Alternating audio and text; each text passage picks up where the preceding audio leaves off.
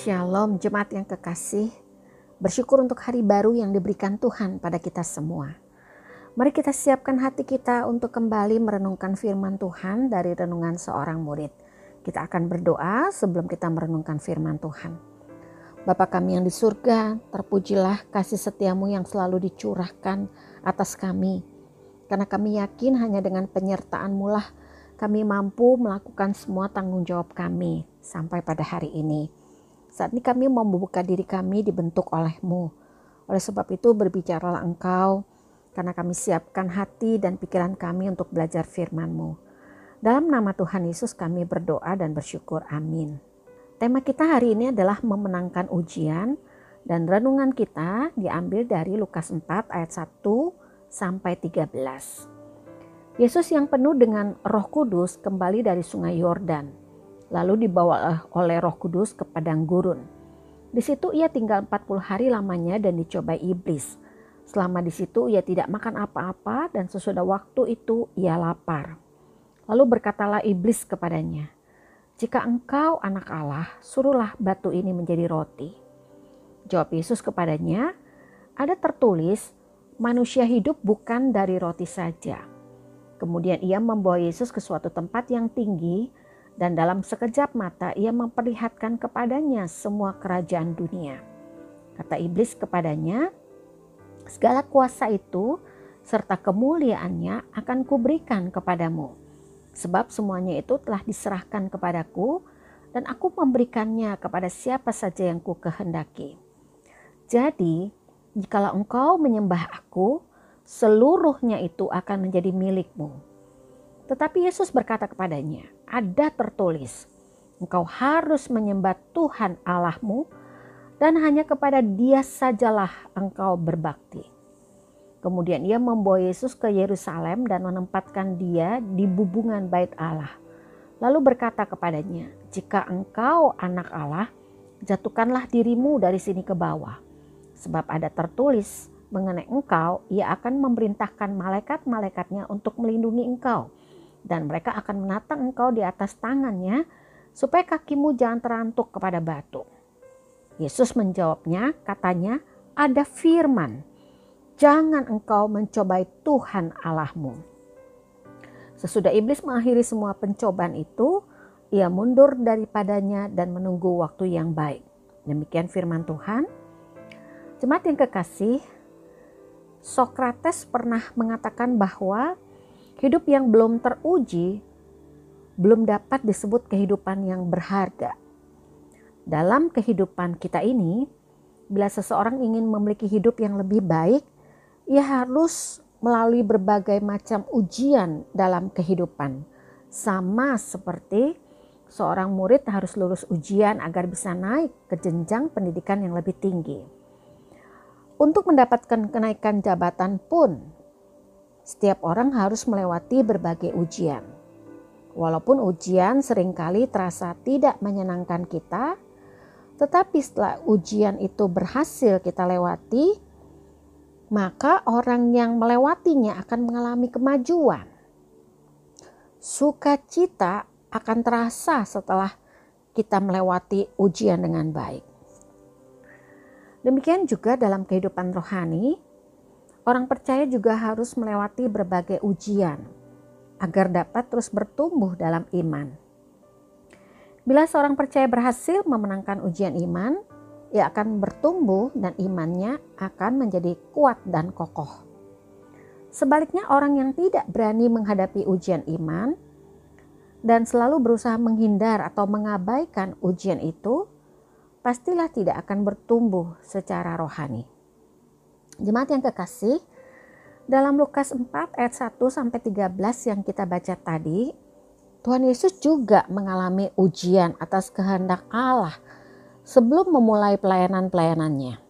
Roh Kuduslah yang membawa Yesus Kristus ke padang gurun untuk dicobai oleh iblis. Allah menghendaki agar Tuhan Yesus mengalami pencobaan, tetapi yang mencobai bukan Allah melainkan iblis.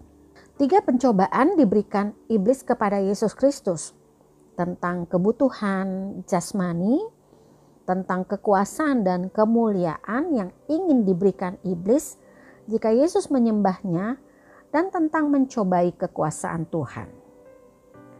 Iblis memakai cara ini mencoba dan semuanya gagal ketika Yesus menghadapinya dengan firman Tuhan. Iblis pun kalah dengan firman Tuhan yang dikatakan oleh Yesus. Kita lihat betapa berkuasanya firman Tuhan. Yesus Kristus berhasil melewati ujian dengan berpegang pada firman Tuhan. Segala siasat dan godaan iblis dipatahkan dengan memakai firman Tuhan. Dan saya percaya orang yang melakukan firman Tuhan dan hidup berdasarkan firman Tuhan akan mampu memenangkan ujian iman dalam hidupnya. Dan terhadap orang yang memenangkan ujian iman, Tuhan berjanji untuk memberikan upahnya kelak. Tercantum dalam Wahyu pasal 2 ayat 7 ayat 11 dan masih banyak ayat yang lain. Jemaat yang kekasih, Allah mengizinkan terjadinya pencobaan dalam hidup kita bukan dengan maksud untuk menjatuhkan, tetapi untuk menguji dan memurnikan iman kita. Pertanyaannya, ujian iman apa yang sedang anda hadapi saat ini. Jemaat yang kekasih, iblis sering mencobai dengan meminta tanda. Jika batu menjadi roti, berarti Yesus hebat.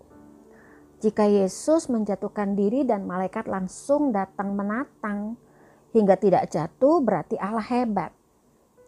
Semua itu bentuk tipuan yang sering mencobai kita.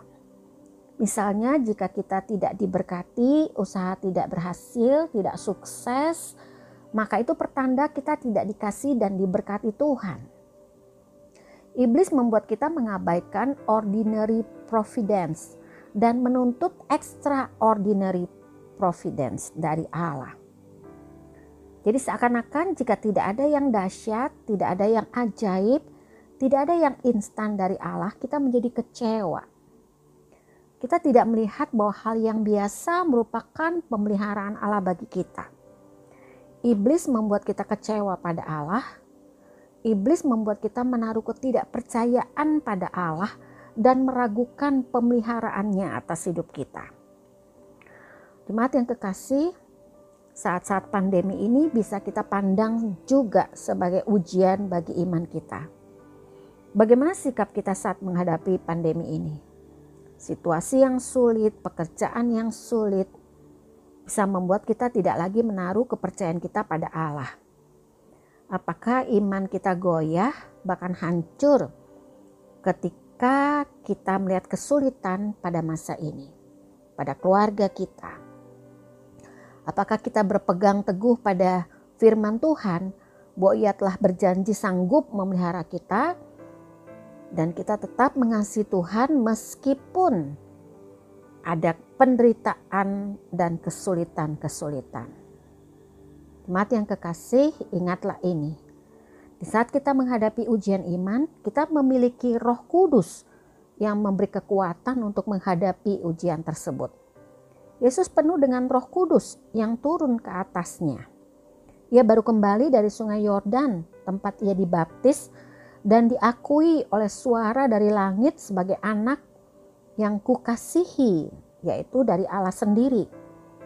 Dengan demikian, ia dipersiapkan Allah untuk menghadapi pertempuran ini.